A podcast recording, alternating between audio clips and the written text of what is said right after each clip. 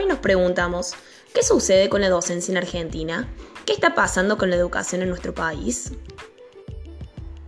Actualmente nos vemos todos insertos en un nuevo panorama, más específicamente atravesados por una pandemia mundial. Sin previo aviso y de un día para el otro, se produjo una ruptura en todos los ámbitos. Las escuelas se cerraron y debieron trasladarse a nuestros hogares.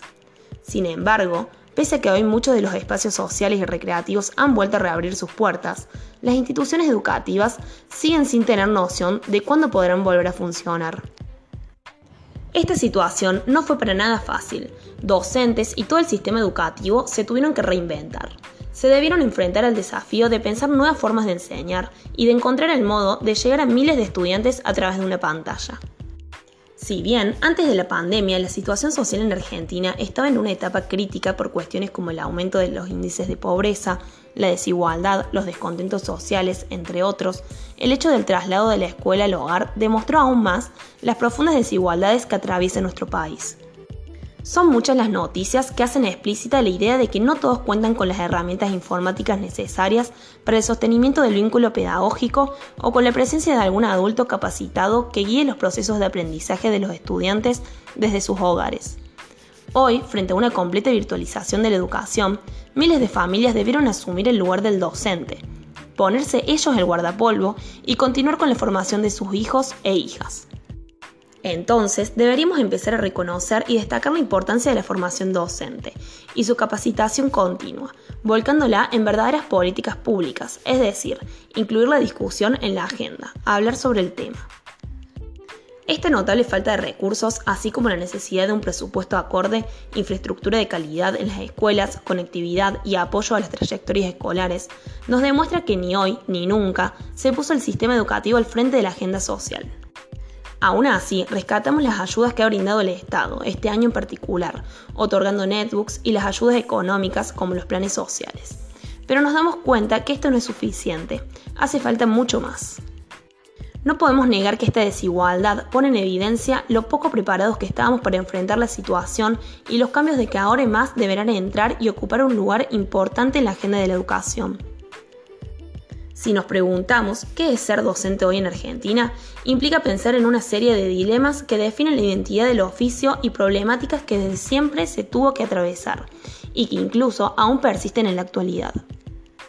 El autor, Axel Rivas, sostiene que la docencia representa un refugio para un sueldo seguro y que no es una profesión buscada ni deseada.